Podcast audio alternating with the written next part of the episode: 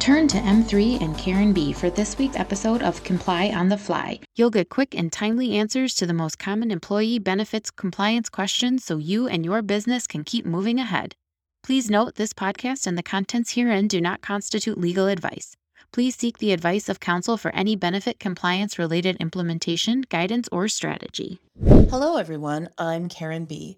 And the Comply on the Fly question of the week is I've never heard of the COBRA Notice of Unavailability. Can you tell me what this is? Well, absolutely, I can.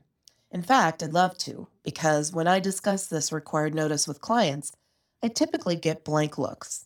Most often, I get the response that they've never heard of this notice before. And I always respond, that may be, but it is a required notice and is included on the document request for DOL audits. So, what is it? It is a notice that informs certain individuals that although an event may have occurred, COBRA is not available in the situation.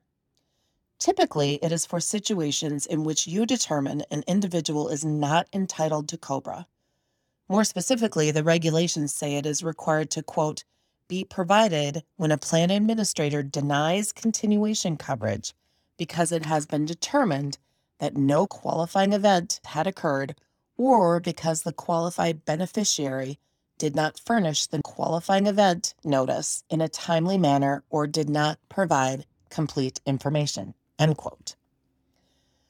So, the notice is required in the following situations where the plan administrator receives one of the following notices a notice that a qualifying event has occurred, a notice that a second qualifying event has occurred, or a notice that an individual has been determined by the Social Security Administration to be disabled, and the administrator determines that the individual is not entitled to COBRA or an extension of COBRA in that situation.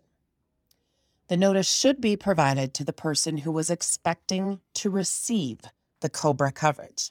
The best examples would be a late notice of a divorce or a termination for gross misconduct. In the divorce situation, if the notice is provided after the 60 day notification timeframe, COBRA would not be available. So instead of sending the COBRA paperwork, the notice of unavailability would be provided.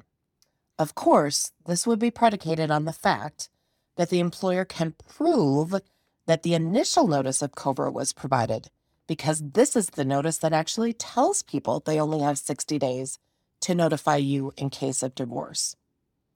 In the termination situation, COBRA is now required if the termination is for gross misconduct. Instead of COBRA election paperwork, the notice of unavailability would be provided.